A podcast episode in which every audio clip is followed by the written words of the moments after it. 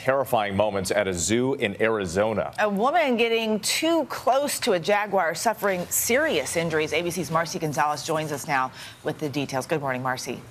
Good morning, Eva. One witness describes the moments right after as absolute chaos, saying as the woman yelled for help, a guest at that zoo ran up and had to distract the animal with a water bottle, eventually getting it to let go of the woman's arm. Some of that aftermath was caught on video.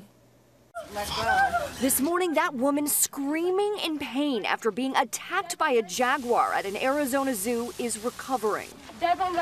Zoo officials say the woman crossed over a barrier to take a selfie near the fence of this jaguar's enclosure as the zoo was about to close Saturday. The large cat reaching out, digging its claws into her arm. Shocked witnesses and employees at the Wildlife World Zoo Aquarium and Safari Park just outside of Phoenix quickly rushing to help. The park director saying this is the second time this month the female jaguar has swiped at a visitor who crossed a barrier for a photo, stressing that neither attack was the animal's fault. You observe the barrier. They're there for a good reason. We try to keep everyone safe. This isn't the only close call recently. In January, a toddler stumbled and fell into a rhino exhibit at a zoo in Florida. The child surviving but suffering several injuries.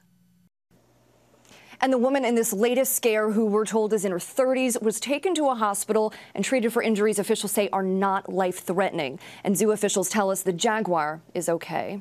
Guys. Marcy Gonzalez, thank you. Definitely stay out of the enclosures. That yeah, I don't feel like we should have to remind people of that, but yes. Another danger with the selfie. Mm-hmm. Stay away from the Jaguars. Mm-hmm.